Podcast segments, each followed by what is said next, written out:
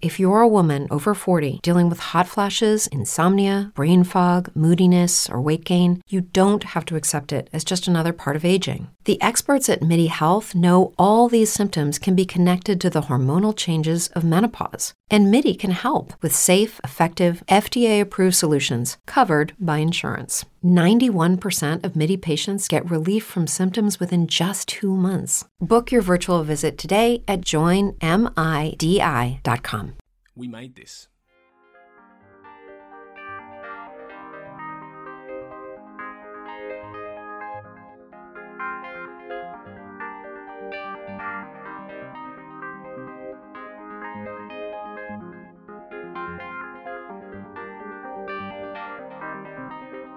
The idea of ending their existence consumes me.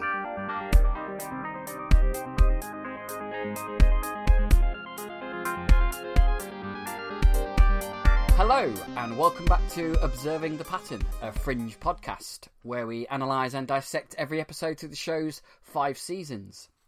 Uh, joining me on this strange and transcendental journey uh, is a plethora of guests, and today I am joined by a We Made This regular. Uh, he's host of the Time Is Now Millennium podcast, co host of the Make It So Star Trek podcast, and host of a Pick Up a podcast. It's Kurt North. Kurt, do you ever sleep? Um, I don't know. No, not really. um, I'm currently watching. Uh, I'm rewatching Fringe actually. I, um, not only for this podcast, but just as uh, you know, getting back to grips with it. And this is a great excuse. And pretty much every night, bar about eleven o'clock at night, I'm going. I'm going to bed, but I'm actually watching two or three episodes of, of Fringe as well. So I'm not getting to sleep till at least two or three o'clock in the in the morning. And as this is going out, I'm actually on a new podcast as well which is uh, Shipwrecked and Comatose, which is going to be a Red Dwarf uh, podcast. So, oh. you know, things things are, are, are, forever changing and developing. So, sleep is is for losers. You know, I'm, I'm, I'll. Um, but what I quite like about this this particular episode is that the uh, the shoes on the other foot really that I can record this and send this to you and uh, forget about it, whereas all the other ones I tend to have to record it and then edit as well. So. So it's it'd be nice to just be able to like go go away and uh, and uh, forget about this one once once we're finished and wait for it to air. Yeah, gone are the days when I could basically just record record an episode of, of, of the XCash roundtable and just send it off. Now it's it's now I have responsibility. yeah, just just don't just don't go down the rabbit hole. No, no, definitely not. um, so today's episode is called Johari Window, which is largely a standalone episode with a few little kind of references here and there to the to the overarching narrative. Uh, there's a little reference to the previous episode, for example. This episode aired originally January 14th on in 2010, written by Josh Singer and directed by Joe Chappelle. Uh, Chappelle is also an executive producer on the show, and he's directed a, quite a substantial number of episodes through the five-year run. Uh, so, Kurt, before we go into too much detail in, into the episode, what is what's your overall impression of this of, of this particular episode?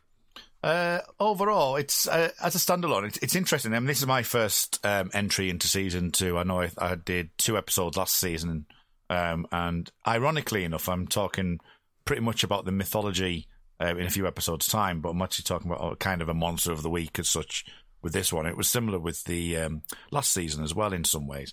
But um, yeah, watching rewatching season two up, this, up until this point is is quite interesting. It's very similar to season one in some ways. That we've got, you know, eh, uh, what episode is this? What episode is this? This is episode this is 12. 12. So the first like eight or so are very kind of like monster of the weeks, X File style. Um, you know, um, fringe episodes. They're very, they're very kind of, um, you know, you mentioned about the fact that they are, um, you know, almost like uh, singular episodes, but they do touch upon uh, a lot of themes of the show, and I'm sure we'll get into that as we talk about the main, this one in particular. But the the the actual story is very slow to get going. It was same in, in season one. You know, the first six to eight episodes were uh, looking at the pattern, and then it kind of developed as you got towards the end. You know, even like episode 14, which was uh, ooh, what was that one called again? Um, but uh, yeah, it was the, the one with the Cortexiphan starts coming in, which I know oh, yeah. we'll, we'll, be talking about later. Uh, ability, that was the one. Um, um, until then, the, the, the, show starts to speed up, and it does the same in season two. And this is right before that um, that happens. And there's some hit, it's hit and miss. I think season two up until this point. I think this one out of the the previous ones that we've seen um, actually hits quite a few good marks, and I would say it's uh, it's it's definitely in the higher tier of season two as the uh, of some of the standalones would be. So yeah, I would definitely definitely put it there up there as a bit more um, meat to the bones on this one than some of the earlier episodes that we might have seen in season two. Yeah, I think you're right. Um, we are we are approaching the the point in season two where the overarching narrative really starts to kick off, and and this Johari window, uh, and maybe the next one, what lies below, which is another kind of standalone one. But after that, from fourteen onwards, we, we really start to get into the nitty gritty of of uh, the overarching story. Uh, th- this one, I, I found this one particular has the most X Files vibe to it at, in season two. Right. I, I think I got a lot of a lot of feel of um, the Great Mutato. Yeah. And also, you know, military experiments, military connections, which X Files touched upon um, quite a lot. So, and just a few kind of directorial uh, pointers as well. I, I really reminded me of the X Files. Well, yeah, I think the military one in particular is unrequited uh, from the X Files, which was about a, uh, a killer who was in the army. It was in, I think it was Vietnam, and he could um, hide himself in plain sight, which it seems quite um, relevant with this story in some ways because they whole mm. The whole aspect of this episode is about a, a trial for the military to hide people or camouflage people in, in plain sight, and it's very, so that's very um, similar. Um, you mentioned obviously the um, the postmodern Prometheus. You get uh, an element of home to a degree, although not necessarily some of the actual um, deeper themes in home.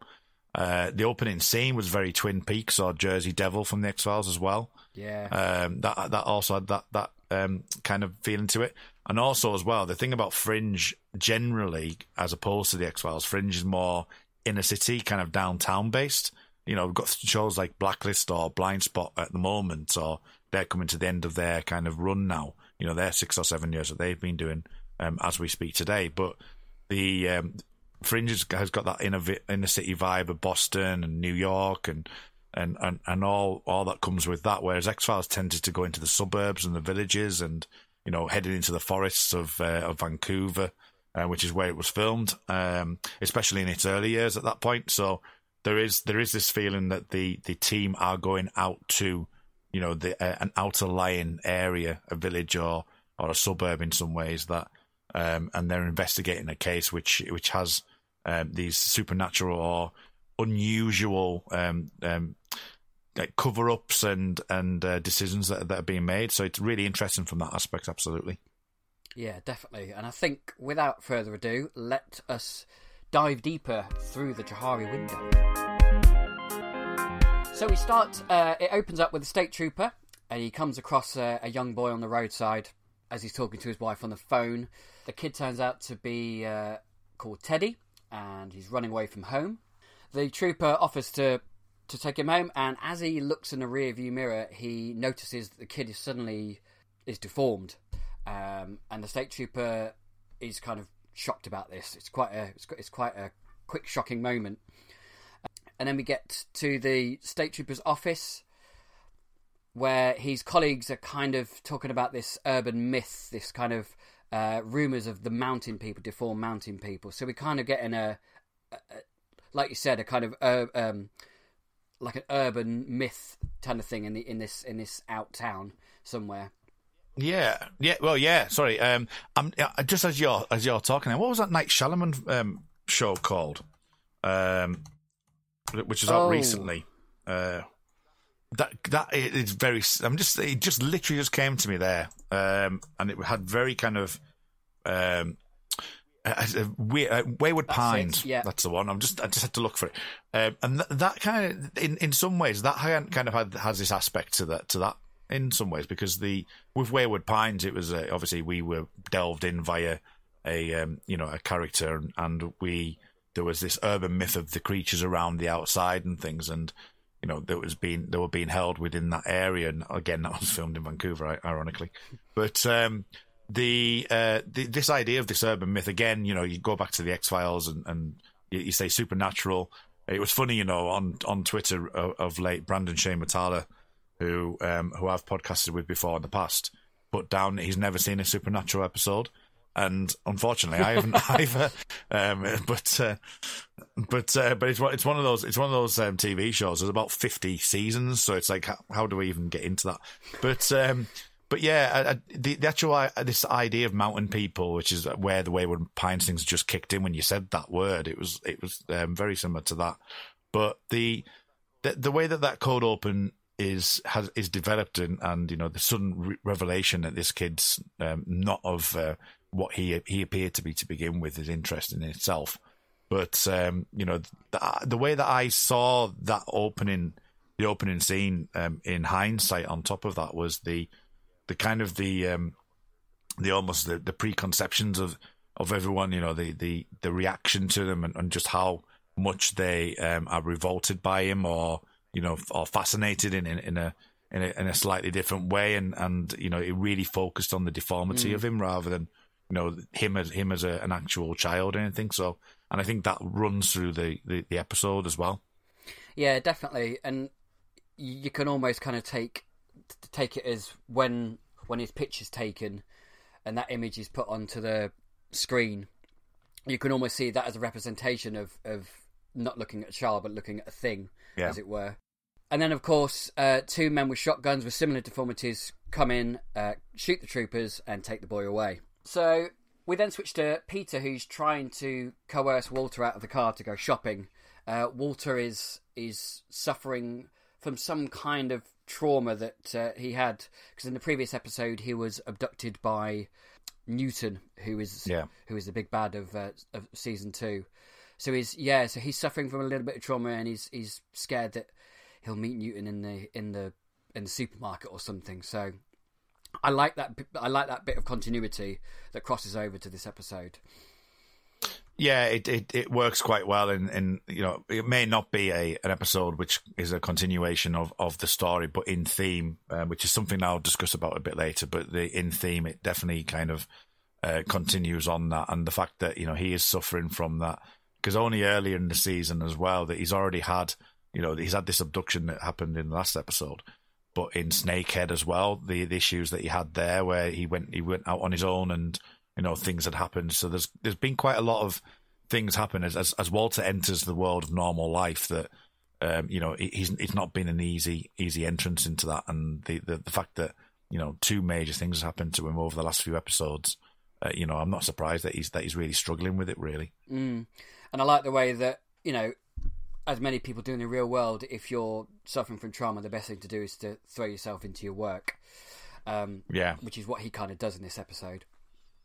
Yeah, and I think well, I think the show as well does it in, in another way that people either you throw yourself into your work or you, you go into isolation. Yeah, and I think that the um, the, the themes that pick up within this episode with um, with that, you know, and uh, as as I say, we'll leave it a little bit uh, until we get into the episode in more depth, but the this idea that they made that decision that the the trauma that the people of the town felt they felt they needed to isolate rather than rather than actually challenge themselves to go into the world and to to do what Walter's effectively doing. Mm, yeah.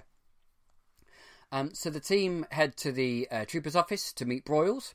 Uh, Walter is shown the photo of the boy, uh, and then we're, we're we're treated to a proper Walter moment where he starts singing out a tune from a banjo which I just, yeah.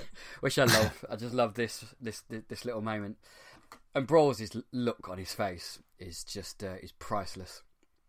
Yeah, yeah, it is. Uh, I think the, the, the, the it's and Peter mentioned it's from Deliverance, and it's re- interesting the choice there because um, obviously Deliverance that banjo is is done with a, a, a child in the film, and the reflection of, of, that and what happens in that film with the kind of the you know, the outer world is touching their, their village and the, the horrific things that happen in Deliverance.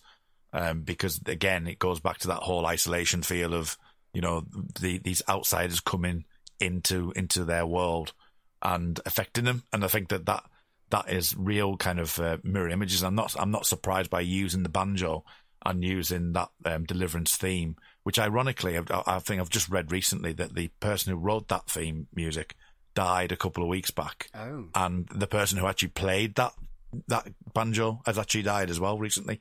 So, um, so it's quite quite strange how all these thing, three things have come together for me today. Mm. But um, but yeah, the uh, so the, the, the deliverance thing is really interesting because there is an insinuation that the uh, the child in in deliverance is inbred as well, uh, you know, and has has a, a kind of deformity. So it's uh, you know it's it's by no mistake that they've used that that um, that film as a, as a as a potential kind of mirror to what um, this episode's about, really. Right. I'm going to admit my ignorance and say that I've never seen Deliverance, and I think I should now. yeah, just just prepare yourself. That's all I'll say. Okay. think think think home level. Think um, oh, X Files home level. Okay. Okay. Blimey, I'm not sure I can take a film of that, but we'll we'll see we'll see how it goes. okay. But what I also like is, and this happens quite a lot with Walter, is that memories that he's forgotten are triggered by things like a piece of music or a photograph or, or, a place or a smell. And it and it kind of brings these hidden memories up to up to the surface again for him. So i like the way that they've incorporated that as well into this scene. Yeah yeah and i think they they do they do use that quite well because it is a good narrative um, plot point because you don't want walter knowing everything uh, especially with the episode that we were talking about just then about Grey Matters, where you know pieces of his memory has been taken, and that's. Mm. Um, and you know the brain can do a lot of things and, and can change in a, a lot of ways of um, brain trauma and all that kind of thing. That you know, the, but using it is one both both a bit of levity, you know, in in a show that can be quite dark, but and, and Walter's like kind of levity within within the episodes that help that, but also quite nice and and it, and it kind of humanizes Walter as well because you know go too far with Walter, you can actually get you know quite uh, well as we may see as, as we go in in later seasons. But uh, we won't touch upon that yet. but um, but yeah, but Walter can can quite easily go the other way and actually be quite um, you know he is a, in the, of, we'll talk about this in in a future episode. But some of the the things that he does and has done in the past um, have a reflection on uh, on the episodes, and it does that a lot. And then this one again, I think, um, just going off piece a little bit, is uh, a reflection of um, Walter and his, um, you know, and somebody else who's doing very similar to what's where Walter's going and, and try, trying to find atonement for the stuff that they've done in the past, mm. but having but having that levity of you know the issues that he's having and the um, you know and the uh, the memories that are coming up through the, the use of uh, you know um, these these these points of using uh, music and uh, you know anagrams. Amplify your career through training and development solutions specifically designed for federal government professionals. From courses to help you attain or retain certification, to individualized coaching services, to programs that hone your leadership skills and business acumen, Management Concepts optimizes your professional development. Online, in person, individually, or groups, it's training that's measurably better. Learn more at managementconcepts.com. That's managementconcepts.com. What if you could have a career where the opportunities are as vast as our nation, where it's not about mission statements, but a shared mission? At U.S. Customs and Border Protection, we go beyond to protect more than borders from ship to shore, air to ground, cities to local communities. CBP agents and officers are keeping people safe. Join U.S. Customs and Border Protection and go beyond for something far greater than yourself. Learn more at cbp.gov/careers. And mnemonics and all those type of things that he, that he does through the episodes, um, I think really does help to keep keep the the show moving and humanize Walter in a lot more. And I think overall Walter's humanized really really well, and you know he's by nowhere near a perfect character, and that's what I really like about him. Yeah, and I I mean I think John Noble plays him with with such majestic um, ease, and he's he's able to walk that line you know, we we, we know what he's done in the past, uh, mm. uh, and yet the story requires us to, to like him and care for him, and it's it's a very clever between the writers and his performance. It's it's a very a very clever thing that works very well throughout the series. Yeah, it is. So they're looking through reports going back uh, years to try and see these rumors of these mountain people. Lovely little comic moment here um, when Walter tells the detective that he believes in, in Sasquatch and, and flying monkeys and talking lions, he says, you know, why can't I believe it? But my favourite part of this little scene is just Peter's face. He's just got this really cheeky yeah. grin. Is, is is what was laying into this detective.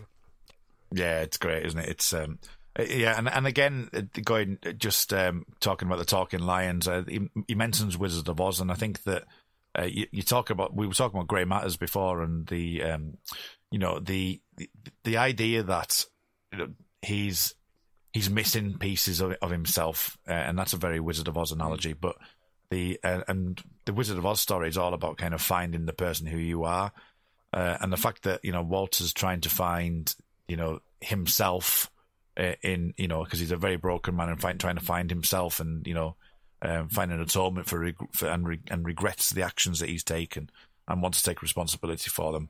Um, it's very kind of a Wizard, Wizard of Oz kind of feeling to it, you know, with the, the heart with no the line the line without the courage, for example. Um, you know, it's just one aspect of, of a of a human essence in some ways, but the fact that um, you know he's trying to find himself uh, really works well, and I think the using the Wizard of Oz analogy is quite interesting.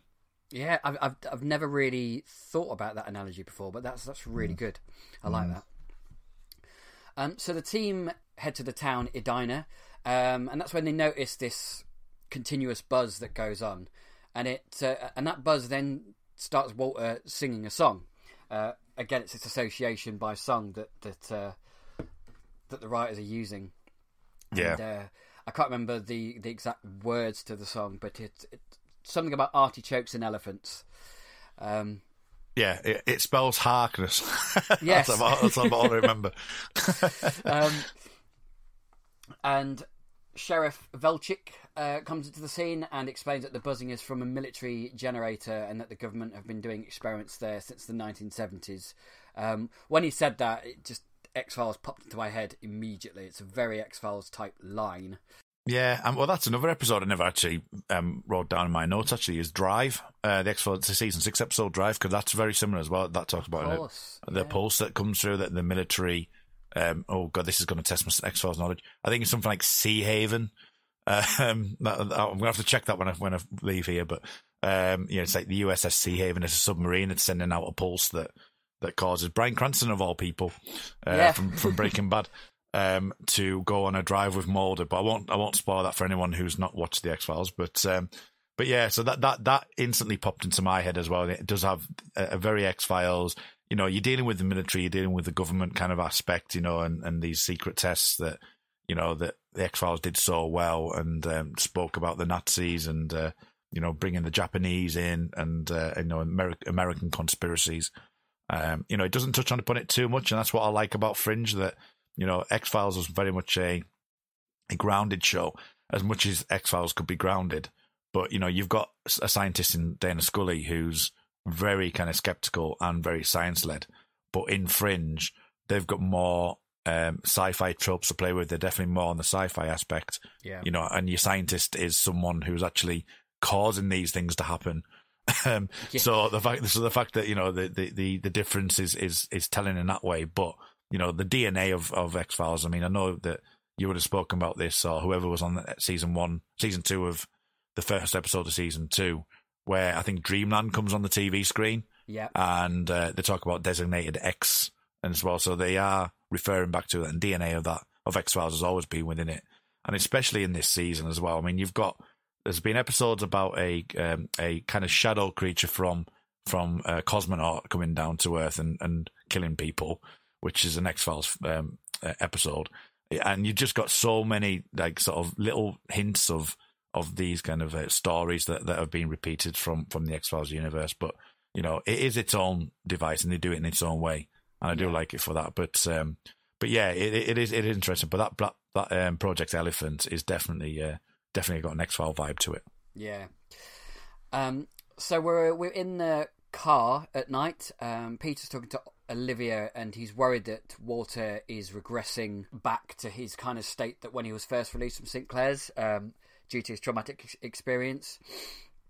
Um, I like how you know through season one and especially coming now into season two. I like how Peter and Walter's relationship has has evolved Peter is is much more concerned about him now than than he used to be. I think season one was kind of getting to know each other again, and yeah. now it's like a proper father and son relationship. And you know, the son is worried about his father's uh, behavior at the minute. Yeah, and it works well works well over the arc as well. Without going into any detail about the rest of season two, it's um, I think they needed to get here for things that happen later on in the season to have more of an effect. And I think that um, within this particular episode, with the with the kind of the as I say, going back to that Wizard of Oz analogy, that you know he, he's um, he is he is more worried about him. Uh, uh, he is doing things that are kind of off kilter, but um, it's like Olivia says, you know, the um, the idea that um, you know that the he's he is actually becoming more human because of it. And I think that, that that's the way the Wizard of Oz thing really kicks in. That you know he's going to make more mistakes. He is going to be, uh, you know, different in than than what he was, but he's becoming more more human because of it. And one of the aspects that I quite like about within this episode, um, personally, was is the conversation that Olivia has about the the walking in the street and seeing someone she used to know, and them looking at her with um, you know kind of a new eyes because of the way that that the well because of her job mm. and the the perception, and I think perception works really well in this episode. It's it's it's a a major theme that you know um, it's people perceive Olivia if they know she's an FBI agent as something than what she she's more than just an FBI agent. And I think that this is um, kind of mirrors what's happening in the town of Edina because you know they're they're more than just these these deformed human beings. They are people, and I think that, that that's the mirror between the two that they're they're kind of working towards and having that conversation, which is always a good thing to have in TV shows like this, which you know is a mo- a lot more deeper than you would get potentially in other kind of procedural cop dramas. Yeah, um, you know, it, it, it gives you that depth and that um, that warmth and that um, that theme that you can really play with, and uh, I think they particularly do it well with this one to relate to that that idea of uh, perceiving what a person is rather than getting to know them. Yeah, no, that's really interesting. I mean, because Peter's obviously his perception of Walter is is that I think Peter still thinks that Walter can't can't cope with the outside world and that he's still this patient of St Clair's, whereas Olivia is uh, her perception of Walter is that he is he is learning to be a human being in the outside world. Yeah. And Walter's perception has been altered by his abduction by Newton. So he he was initially afraid to leave the car. So yeah, you're right. Perception can be can be put into lots of different contexts throughout this episode. It's a really good ongoing theme. Yeah. So then the car is run off the road by a pickup truck. Um, Walter sleeps through the entire thing. I love that. that, yeah. that that's probably one of my favourite moments. To be fair, it's brilliant. uh, they they they're they're all alright. Uh, they get a few uh, shots fired at them, uh, and then the pickup truck screeches away. And then they the pickup truck is found abandoned uh, a little bit down the road, and the team go and investigate. And this is where Walter finds a big blue, a big blue butterfly, uh, and collects it for Astrid, which which I really think is quite sweet. Yeah. Where he's found the butterfly, Olivia notices a trail of blood, so they basically go and follow it, hoping it is the uh, man that Peter shot. Walter is convinced then that the creature they're dealing with uh, has a metamorphic ability. Yeah what do you make to then the this like this kind of switch around? Because I'm finding it difficult to remember this episode when I first watched it, whether or not I was taken in by the metamorphic ability rather than being something external. It may be that I my my brain is actually designed to think in an X file world where you know they're talking about these um, these experiments that they've been doing, and my mind didn't really go to that. That was going to be the case. You know, they're talking about werewolves and they're talking uh, you know, about this metamorphic ability. Um, and I don't know if it's because I kind kind of half remember the episode or not, um, where I, am not sure what my reaction would have been on the first watch, whether or not I would have taken that at face value or I would have questioned it, um, and whether or not that was actually possible. Do you, uh, when you first saw it, do you remember that or not? Because that, that's the way I see it anyway. It felt it felt like I, would I'd seen through that quite quickly.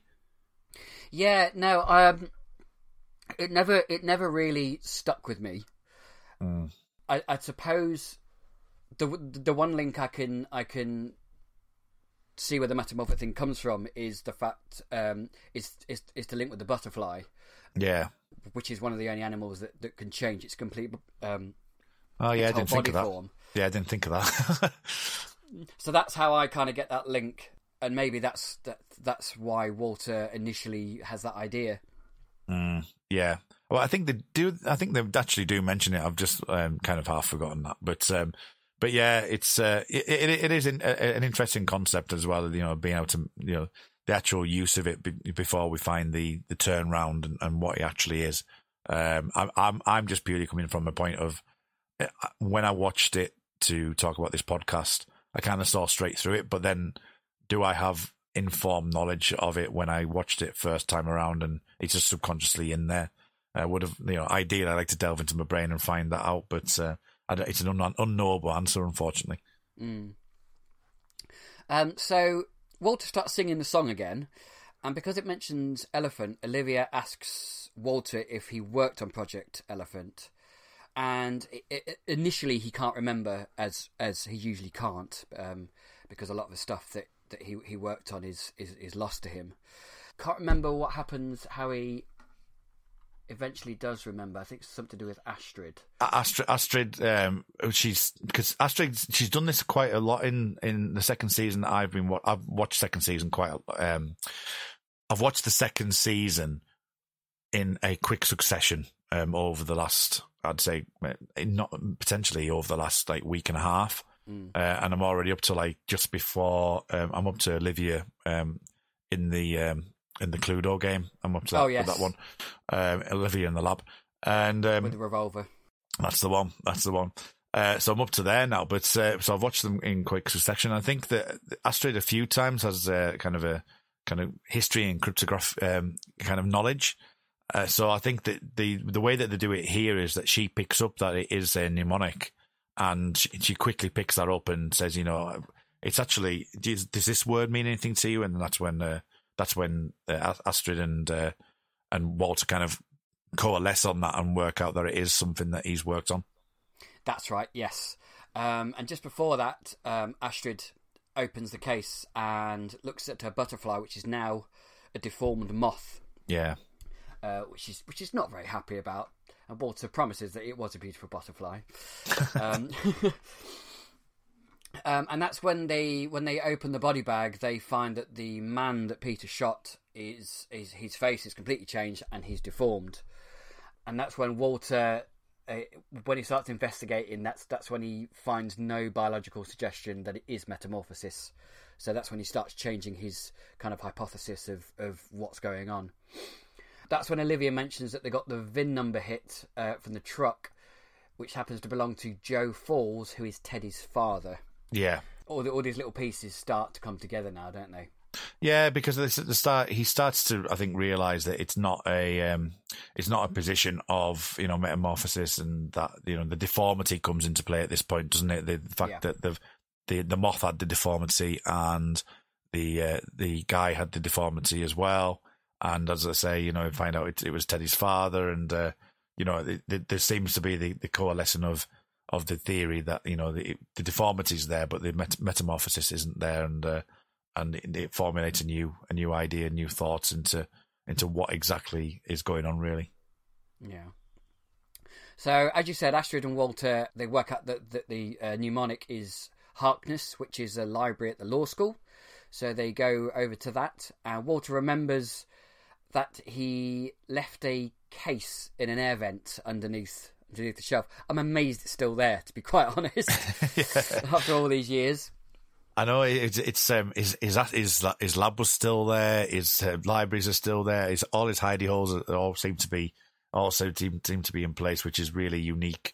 Um, but again, what I like about the, the, the fringe fringe overall, as well as the the the actual design of it, you know, it's it's a futuristic TV show, um, you know, but when you look at like of CSI and you know all the modelling that takes place, and you know even Bones did that towards the end of their their run, that they start using all these computer modelling techniques and going down the uh, the Blade Runner style, whereas Fringe kind of uses um, Walter and old school technology, so things are made that are you know very sixties and seventies looking that the you know the television boxes are kind of like sort of four by three, and uh, and and the things that they actually bring out and the technologies they bring out, especially on Walter's side as a, as opposed to Massive Dynamic, um, you know, it has this um, kind of old school feel to it and uh, lived in feel, and I, I, think that that really works. And the, the, this idea that you know you can go to an old library and just open a vent and it's and he's got a, an old box of files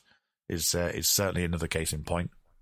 Yeah, I do like that kind of retro look to the equipment, especially in, in, in Walter's lab. And you know, for instance, the typewriter communication that they use yeah. at the beginning of the series. It's a it's a very kind of old school thing, but it, it, it works really well and I think it it probably works better than it would if it was some kind of futuristic looking high tech communication device. Yeah, I think it'd be a, a different show completely. And, yeah. I, again, it goes back to the you know, it's not too. This is fringe. Kind of for me, walks a fine line between. It's it's a very sci-fi show, and I don't. I forgive it a lot more than I would do with an X File episode. Mm. So when they start talking about super soldiers in Fringe, it, I don't bat an eyelid. But when they talk about super soldiers in the X Files, then I go. Uh. So it's it's um it, because it's two the two different worlds, and the fact that Fringe can get away with it more because it's more of a sci-fi show, but at the same time, it isn't a low budget sci-fi show purely for the Amplify your career through training and development solutions specifically designed for federal government professionals. From courses to help you attain or retain certification, to individualized coaching services, to programs that hone your leadership skills and business acumen, Management Concepts optimizes your professional development. Online, in person, individually, or groups, it's training that's measurably better. Learn more at managementconcepts.com. That's managementconcepts.com.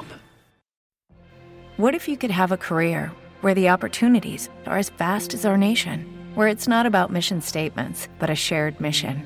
At U.S. Customs and Border Protection, we go beyond to protect more than borders from ship to shore, air to ground. Cities to local communities, CBP agents and officers are keeping people safe. Join U.S. Customs and Border Protection and go beyond for something far greater than yourself. Learn more at cbp.gov/careers reason of being a sci-fi show.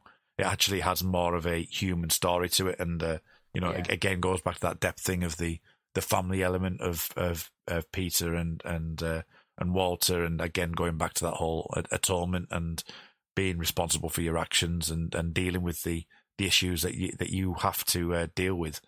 And and as I say, we'll we'll talk about roles as we get towards the end of the episode and how that relates to uh, this episode as well. Mm. So as Peter and Olivia are looking through census numbers, they find a discrepancy. The sheriff uh, holds a town's kind of meeting, and we we realise that the sheriff and the townspeople all seem to be on this. You know, they're they're aware of what's going on. Yeah, it's kind of a village of the damned type of yeah, situation, it is, isn't it? it? um, Walter explains to Astrid that the military experimented with electromagnetic pulses uh, that could scramble the optic nerve and mask soldiers or make them invisible to people, which is a lot like the uh, X Files episode you were talking about earlier on. Yeah, unrequited. Yeah, it's mm. it's it's almost word for word. The only difference being that Teager, who's the episode, who's the guy in in the X Files episode, does that on his own, whereas this is like a a um, a station or you know a military base that is doing this. So, um, which is quite ironic, really, because I have a military base that's not too far away from me. So, I'd, I would hate to think that you know these things would happen near near to me, um, especially especially because there was an incident, um, you know, a, a, an old school incident that happened. Um, in in this is this is going off topic a little bit, but there was a, a well-known picture that was taken of an an astronaut behind a, a, young girl's head, and that happened like eight miles away from me, and just right. near just near a, um, a, military base. And apparently, these these kind of this picture, um, it's called the, I think it's just called the Spaceman if you search for it on Google, um, and apparently that these these this picture of this kind of astronaut looking person appeared. I think it's in Japan around the same time as well and it was all to do with the nuclear disarmament or the building of nuclear weapons. Um, so it's uh, it's quite strange how you know these uh, these tests and stuff that we were building parts for that for that test and stuff. So uh, yeah, it's not. It's it's a bit close to the bone when you're thinking, you know, I might turn up being slightly deformed with uh, a genetic abnormality because of uh, testing at a military base. So it's quite a scary thought, really. Yeah, definitely. You'd hate to, you know, leave your town and realise that people are looking at you funny and you've got no no idea why. Yeah. so yeah, so Walter believes that the people of the town, most of them are the children of the people who are experimented on, hence their deformities. So yeah, I think this kind of works quite well then, don't you, as a as a as a concept? Yeah, I mean, it's, it, again, it goes back to the, the, grander theme. It's not it's not connected to the to the show as as a whole. Walter, and especially stuff with the cort, uh, um, oh, cortexiphan yeah. stuff, where we'll we'll catch on this in a few episodes' time. But um, he's he's tested things on children. He's tested things on loads of different people, and in the past hasn't seemed to have the empathy that that was that, that's needed. He just he wanted to um, you know push the scientific boundaries, and we find out the reasons why we get to the end of the season and the uh, the major plot points that come that we've had at the end of season one as well the, with the uh, the crossing of the uh, on the uh, the other side with the twin towers and stuff. But mm. um, but this particular one and uh, this episode really focuses in on the uh, the abuse of the of children and their and what what happens to their recovery and the acceptance of of the the father figure, the sins of the father, pretty much. Yeah. And this, for me, where they're talking about the children of of the area and the decisions they make, is all on that. It's all like what what what would you do in that situation? What have um, you know the people around you have have done this to you without your um your con, your um your acceptance of it but then how do you how do you then deal with that situation and i think that that really does reflect where walter is and where walter's going in the next like sort of five to ten episodes mm, definitely and that you know those themes of perception and, and consequences run throughout the entire series yeah consequences especially in season four is a, is a huge theme mm. Yeah, and it just keeps going back to it. It's interesting how, yeah, especially season two itself. I mean, I know it's building up to a particular moment, but it's um, it does have this this this idea, the the, the idea basically of um, the sins of the father and the um, and the reaction of the child. That, that, that's kind of the main the main two focuses of the of the show, and and how you can kind of bring those two together, and how the the effects and the uh, and what what that has done, the post traumatic stress kind of syndrome of that. How do you get through that, and how do you react to that, and how how can people um, atone for that? And I think that that through the whole of the, especially this season, uh, comes into it. And as you say later on in season four and and things like that, which um, which I'm not in a position to uh, really um, comment on at the moment because I remember watching it vividly um, when I was younger. I'd like to get back into it, and uh, there's been a few surprises um, even by watching some of season two. So it'd be interesting to see with fresh eyes what season four and season five have to bring. Yeah, I I haven't watched season four or five for a long time, so I'm I'm really looking forward to getting into that. Yeah. So basically, Astrid and Walter, uh, Walter gets out of the truck and they're just going into the kind of boundary of the town of Edina, and Walter tells Astrid to look at the the moth, which is now changed back to its beautiful butterfly image. Really nice bit of CG, uh, I thought here as well. Actually, it's quite it's, it's, quite effective, isn't it?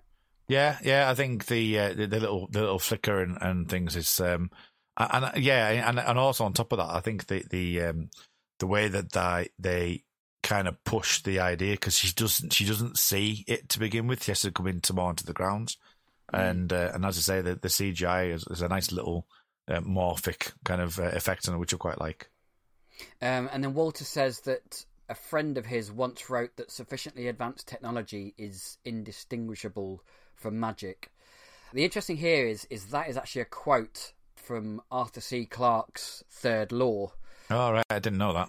yeah, which which he put into his into his science fiction writing, but also his philosophy work as well. Uh, he wrote that law in 1973, and Walter would have been 26 at the time, so it's quite plausible that those two could have known each other. That's which I which I like. That is that is interesting. I must admit, I, I did recognise the quote, and I've seen the quote quite a lot, but it's um, you know, and and it goes back. I mean, probably it's probably been used in Star Trek, God knows how many times as well. Yeah. Um, but um, but yeah, it's uh, yeah, that that that would be interesting uh, and, and, absolutely plausible that that Walter would know uh, would know him because it's uh, it's definitely it's definitely in the uh, the same ethos. So yeah. Um, yeah, that would be that would be a nice little headcanon thing to, to put in, in play there. It would. Walter and Arthur sitting in the lab having a having a, a sherry. Yeah, if if only Arthur had hung around for a little, little bit, he could have written stories upon stories about stuff. Yeah. so Walter goes into talks about perception, uh, what changes our perception of people, of the moth, and the buzz is the electronic is is the electromagnetic pulse that is camouflaging the residents of uh, Edina. So Astrid asks what what kind of thing would they need to do that, and he says uh, an antenna.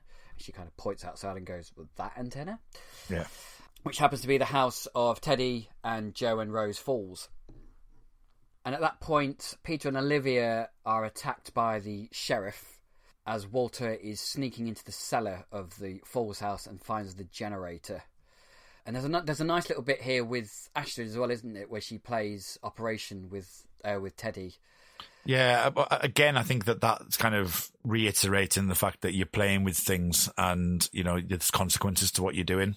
Mm. Uh, I mm. think that's a little nod to that. Really, I think that you know the fact that she's playing Operation with with him, it's uh, it, it gives you that uh, that that theme again, you know, of, of, playing around. Something else I wanted to, to pick up on just before the that episode, that um, the episode, that the that scene is when you're talking about the camouflaging of residents, mm. and um, you know that that's that's when the like the two, the true appearance is revealed, but yes. the um, but the, the, the true appearance is, is very much like you know what's underneath the deformity. You know, it's it, it kind of harks back to you know um, who are these people what um, and you know what the way that we we perceive them in the town of Edina would be completely different to the way people might perceive them outside of Edina, and you know, but they're the same person, and I think that um, that kind of aspect is really kind of um, hitting it down on that. I think it's really uh, doubling down on it to uh, to really stress that that's the point. The point is that you know, even though with, with these deformities, it wasn't their their fault at all you know, you can you can look at some of the experiments that the uh, that the Germans did in, in the war and things like that, that uh, which you could relate to in this episode to a degree. Um, you know, and the even like say the um, the Hiroshima bombing and stuff like that. You know, the deformities that people have led to with that, and yeah, you know, and things, and the fact that you know they've been so affected by it, or or even even the the, the name Project Elephant, which obviously brings up John Merrick and the Elephant Man. Mm. So you know the, these things and uh, are really um, here to test us to to look at the person and not and not the uh, the, the, the vision of what you see. Um, and again, um, I think that that's really important to to stress on that. And then, as I say, the operation thing is is interesting from a point of view that you know it's someone who has authority over you that that are doing things to you that you know might not necessarily be um, with consent. Yeah, and if you're not careful, then uh, you know the alarm goes off and bad things happen. Yeah, yeah, yeah, exactly. Yeah. so yeah, so Walter turns off the generator, and we get this nice little camera move where uh, where Astrid kind of sees the the real the real Teddy, which is which is a nice just little kind of slide camera movement, which I like. Mm. But back in the scene with uh, the sheriff attacking Peter and Olivia, uh, the sheriff uh, is about to basically shoot Olivia when Rose comes and shoots the sheriff instead. And this is this is I think what what you were kind of talking about with Rose wanting to make amends for uh, her kind of her parents doing or something. Yeah, I mean it it, it goes it it's I, I like the fact that they don't go all in with the you know it was an evil scientist action because it's it's uh it's the way that it's written isn't is that it's an unseen person and an unseen, uh, you know, government effectively, and that yes, the person who was the father of Rose was involved and knew Walter, that they did these tests, and it's interesting for me that the the way that they've portrayed this is that it's only subjective with the dad and Rose when it became a problem for them. Mm And the way that they've, they've stressed it here is that the experiment was happening, but unbeknown to the dad, that the experiment was widened. And why does that make that any different? I think that's a really interesting like subplot that they they've um, melded into that because it, he didn't he didn't have an issue with it until it became an issue for him. And Walter's the same. And I think the, this is the reflection that I was talking about before that, you know, it's the sins of the father kind of thing that, that he felt that he needed, he needs to fix this, it, that it's his issue now because it's affected someone close to him.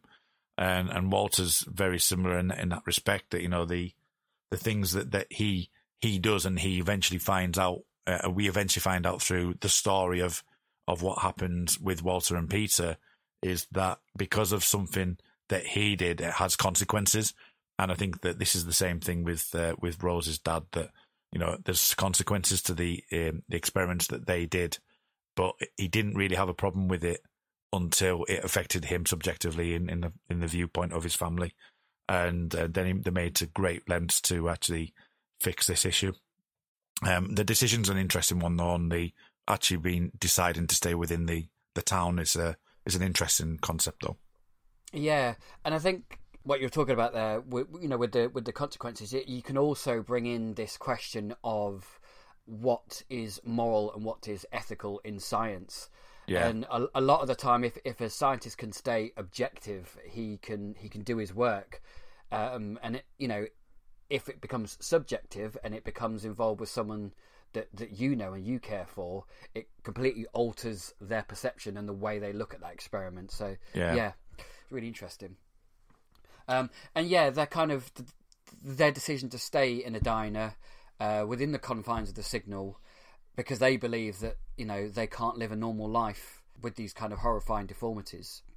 Yeah, and I think that that, that for me, um, people, I think people read that different ways, but that for me seems to be that the the abuse that they've been that they've suffered that they cannot break that cycle of abuse because of um, you know the deformities that they've got and their their fear. And I think that this is another like theme that th- it's threaded through the episode as well. Is this fear of um, you know of being able of being able to be yourself, and uh, you know, and I think that the uh, obviously with Pete uh, with Walter, I apologize uh, with Walter not being able to go outside because of what happened in a previous episode.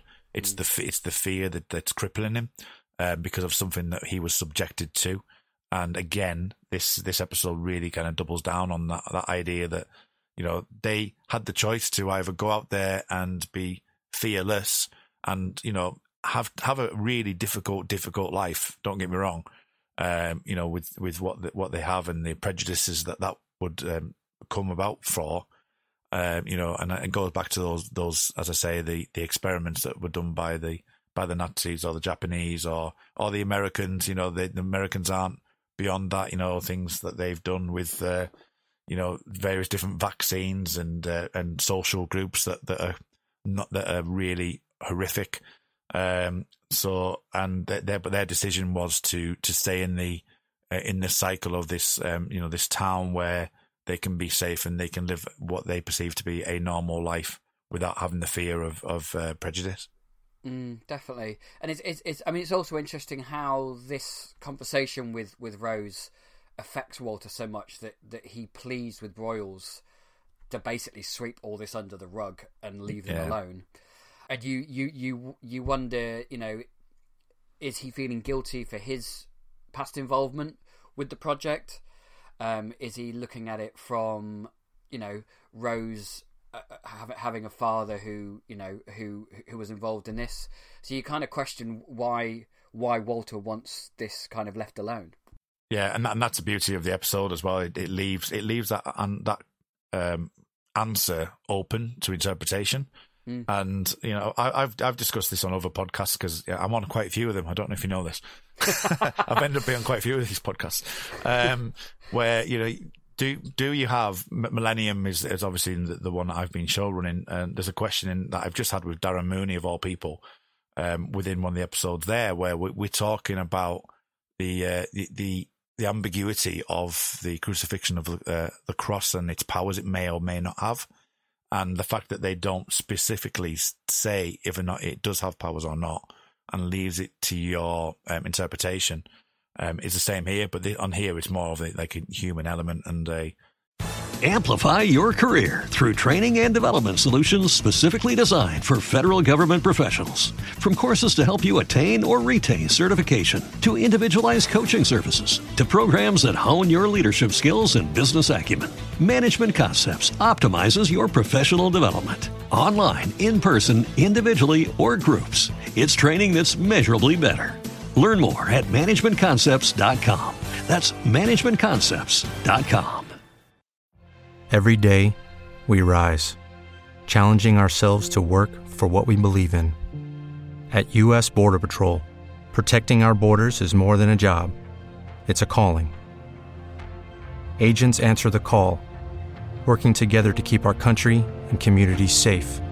If you're ready for a new mission, join U.S. Border Patrol and go beyond. Learn more at cbp.gov/careers you know, an emotional um, ambiguity and, and, you know, it's not straightforward. You know, emotions aren't straightforward. You can't, you can't like have an emotion because of one event and have it not affect another um, event or another area of, of your mind. And, uh, and I think that um, Fringe does a really, really, really good job of doing that. And it's one of its strong points for me in, in Fringe. I think that, as I say, the, the familial kind of aspect to Fringe really works in that in that degree, and this one's another case in point, and the reflection of both um, the dad and Rose and Walter and Peter really works for me in this one. Yeah, definitely.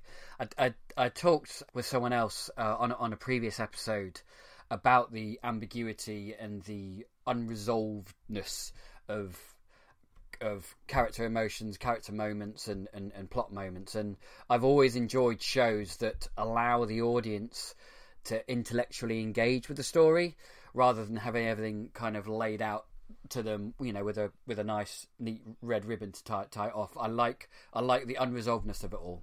Yeah, I I, I actually generally love love that. Um, and I'm not a huge a cop procedural person. But if it's something I want to stick on, say for example Hawaii Five O, for example, which does have some arcs in it and stuff like that, but it's you know even to the point where I've I've actually trained my girlfriend enough that she goes she, she, goes no because she's into the same shows as I am because because she had no choice. Uh, um, but um, but she sees she sees straight through stuff. You know, she even a lot of the times to be fair before me she'll you know she'll go right. Well, that's good. That's purely them, isn't it?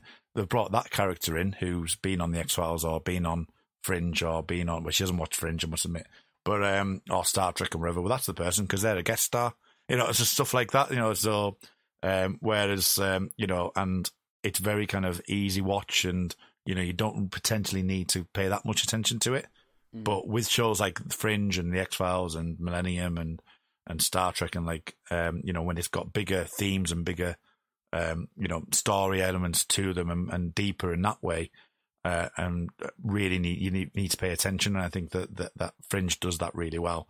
And uh, leaving that ambiguity is particularly one of my favorite things because exactly the same as you, I'd rather go away and think about it and then talk about it on a podcast than than I would just go, no, that was great. You know, they they got the they got the robber who was at the beginning. You know, it's like, well, okay, but what do we really learn apart from maybe, oh, that person's had a little arc in that, that one episode. So um, that's that's a particularly good thing for me. Yeah, and then we end the episode with a with a lovely little scene between Peter and Walter, and Peter says how proud he is of Walter for standing up uh, to Broyles and and and kind of persuading Broyles to you know to leave it all alone. Uh, but Walter sees it slightly differently and he says that Rose is is willing to expose herself to the world to right or wrong, uh, which kind of makes you think that he thinks that she feels responsible uh, in a way for her father's actions.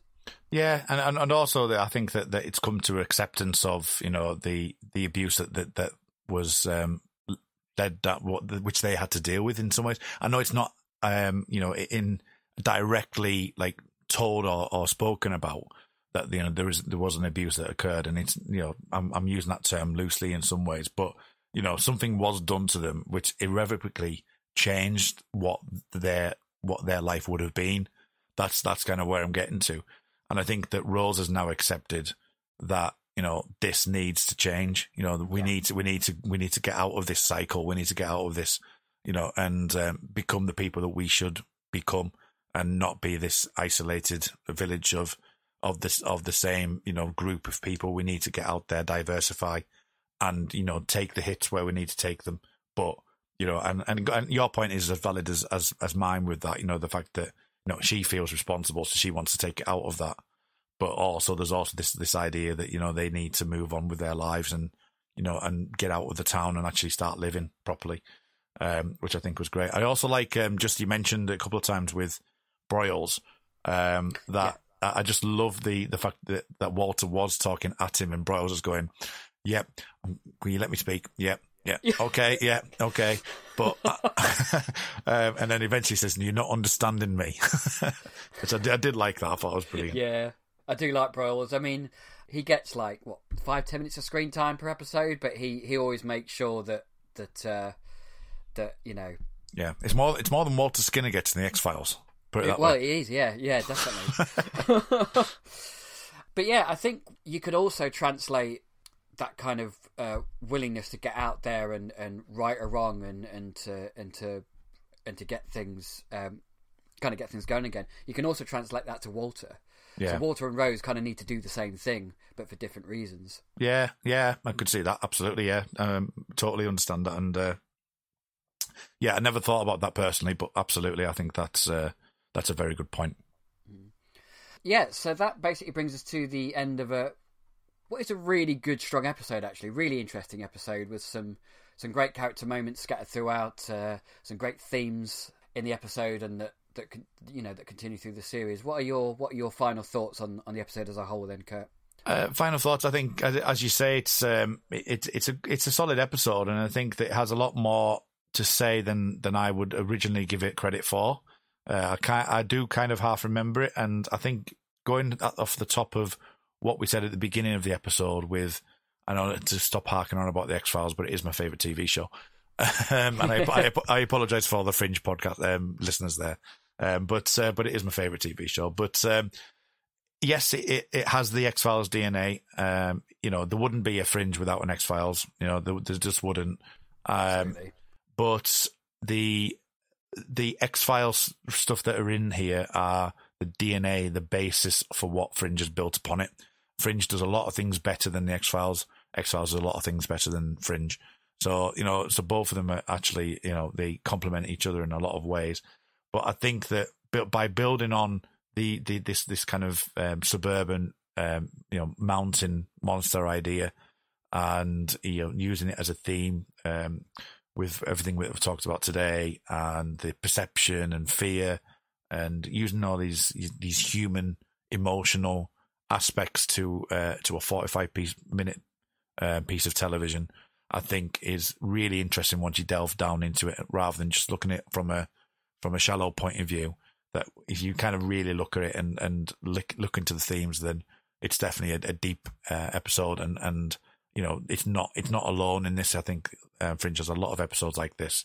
Um, and the more we look into it, that I think the more we'll get out of it. And I think this is particularly true with this one. Yeah, I, I certainly got more out of this episode having this conversation with you than than I thought I would. Definitely. All right, that's good. Yeah. because I, like to think I bring some some joy to people's lives. oh, oh yes, of course.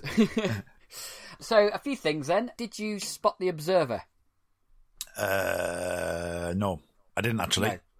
No. no. Uh, he was in the background at the at the town meeting when the sheriff is uh, reassuring the residents of Edina. Ah, right. Okay. okay. Yeah, you can kind of see him at the back. Uh, the cipher this week was mutate, which is quite a self-explanatory one for once. Yep. Uh, it's quite an easy one because there's some that just I you rack your brain and you can't think how on earth it could it can uh, relate to the episode you just watched, but that one does, which is great. Yeah. So, Kurt, would you would you like to be subjected to my quiz? Oh man, there's a quiz. Oh, is, there's is, a quiz. Is, is this Brooker's doing? oh yeah, definitely. I right. had to I had to keep the tradition going. Oh right, okay. Well, let's blame let's blame Brooker and Tony. But go on, I'll, I'll, I'll get absolutely. Is it out of five? Any chance? It is out of five. Yeah. okay, right. let's go for it. I'll probably get none, but we'll give it a go. Go on. Oh, okay, no worries. Uh, so, question one: what does Walter collect for Astrid at the abandoned pickup truck location? The butterfly, stroke Correct. moth. One out of one. You're doing well. I, if I get two, I'm happy. That's twenty five percent, Um, question two. twenty percent even. Yeah. what is the name on the box that Walter pulls from the air vent in the library? Oh, don't know that one. The name of the box is there. There's some kind of biscuit called Devil Dogs. Right. Okay. I remember the biscuit tin. It's a yellow tin, Yeah. but I don't. Yeah. Okay. Okay. Question three. You've got this one. What is the game that Astrid says she loves and plays with Joe uh, um, and plays with Teddy whilst uh, Walter's searching for the source of the signal? That would be Operation. It is correct. Two out of three. We're doing well. Uh, the song that Walter keeps singing is a mnemonic. What is the word that is derived from this? Harkness. Correct. And finally is a quote. Uh, who said this to whom and where? I'm learning to appreciate cowardice. That is Walter to Peter in the car outside the shop. Correct, Armando. Is You've that- got four out of five. That's not bad. Uh, do I not get points for n- naming the car, the shop, Peter, and Walter? No, does that not work like that, or is it just one point? Oh, it's just one point because my okay. answer is Walter to Peter at the supermarket in the car. Oh, fair, fair enough. Uh, So if no, you said I- car, I would have given you half a point. I, I'm I'm well chuffed with that. I'm well chuffed with that. I'm surprised I got them. So that, that's great.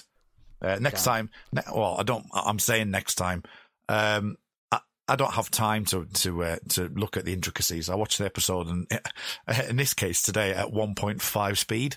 so, so I watched it once a couple of days ago, and then I watched it again today at 1.5 speed. I would not suggest doing that to anyone, but um, but when you're trying to rush through something, or with subtitles as well, by the way, just to uh, just to get the flavour of the show. So um, so yeah, so it, that the biscuiting would not have would have not have come to me at all. But you know, four out of five, I'm I'm well chuffed with that.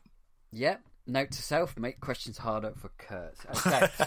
um, so, where can people find you on the World Wide Web? And would you like to plug your many, many podcasts? Okay, so you can find me on Twitter, and it's at R Muldrake. So it's R M U L D R A K E, which is a play, strangely enough, on the X Files from the X File um, episode Jose Chung's from Outer Space. There was a um, a, a fictional character based on Mulder called Reynard Muldrake. So that's where that comes from. Uh, you can find me on the Make It So podcast, which is a Star Trek universe podcast. Um, that's hosted with myself and Tony Black. And we have guests on every week to, to, at the moment to talk about Star Trek Discovery. We've just done Star Trek Picard, the 10 episode series that has just aired and finished recently. And we are currently going through Star Trek Discovery 1 and now waiting for Star Trek Discovery 3.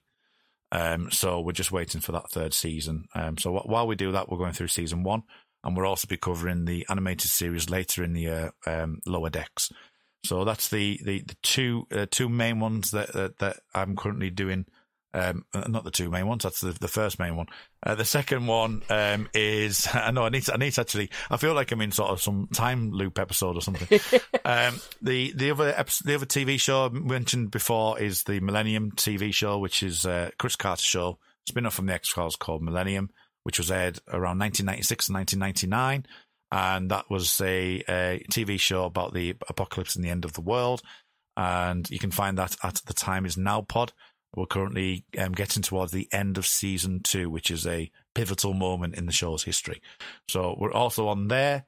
Um, and various other um, exploits. Pick Up a Podcast is currently in hibernation for the time being. And uh, Tony has agreed to come on with me uh, and basically show run that show. And I'm still going to host a couple, but Tony's taking over and uh, dealing with Pick Up a Podcast. But uh, you can find a few episodes from the past on there with me, and that's at Pick Up a Podcast and various other shows like the Xcast and, and the like, and uh, a one called uh, Observing the Pattern. I don't know if you've heard of that one. Uh, I, I, might appear on there as well. So, uh, but that's, that's best place to find me for, what I'm doing is on Twitter at rmuldrake. Excellent. And all those shows are on the We Made This network, uh, including this one. So please go and check all those podcasts out. Uh, they're all fantastic and they all uh, talk about fantastic shows. Um, if you'd like to find me personally, I'm on Twitter at Luke underscore Winch. I'll generally be tweeting about science fiction and science and TV shows. All the information for this show will be on the outro, and I will be back next week. So thank you very much for joining me, Kurt, today. Thank you very much for having me. No worries. And I'll see you next time over here or over there. Observing the Pattern was created by Andrew Brooker and Tony Black and is produced by Tony Black and Luke Winch for the We Made This podcast network.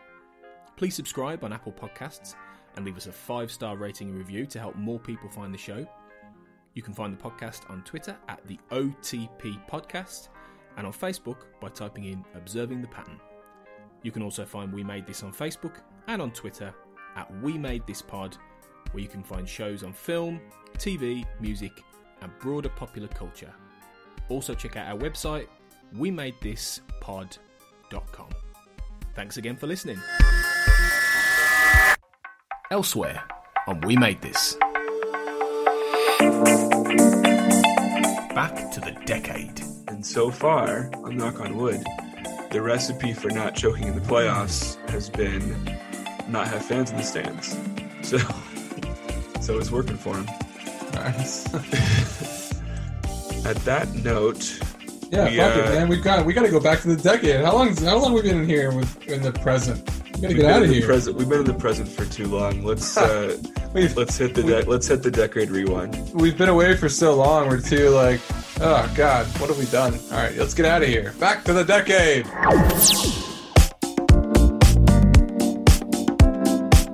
Cerebral Jukebox. while I was listening to my Walkman, she started handing me cassette tapes uh, that I should be uh, listening to, um, playing me lots and lots of great music. And I, you know, at the end of that, I asked if I could bring her a cassette tape into school so that she could copy me some stuff onto. Uh, onto a cassette tape, and which she did uh, a couple of weeks later, and basically that cassette tape, which I've still got, um, formed much of my uh, music taste probably from then till now. Life's milestones. Yeah, fr- fr- freeze me because then they'll cure death one day, and I've got, and then my, my wife. I've said that to my wife, and she says, "Yeah, but I'll be long dead." I said, "Yes, but they'll have holograms then, so you know I can recreate you as a hologram." She said, "Oh yeah, so what if you die when you're 75, 80? Are you going to recreate 75, 80 year old me?" I said, "Well, no, I'll create like 30 year old you." As a, so I'll basically become an immortal Bernie Ecclestone in like the year 3000. Um, okay, good. Um, I've, I've had some wonderful answers for this, but that's. Check out all of these shows and more on the We Made This podcast network.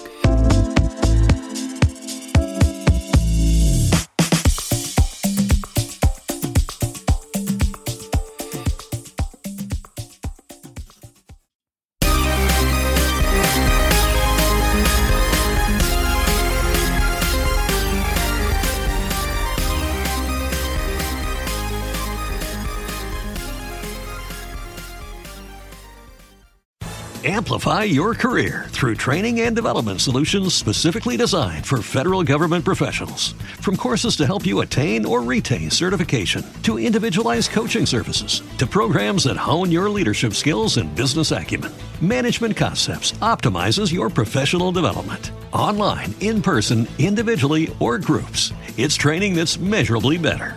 Learn more at managementconcepts.com. That's managementconcepts.com.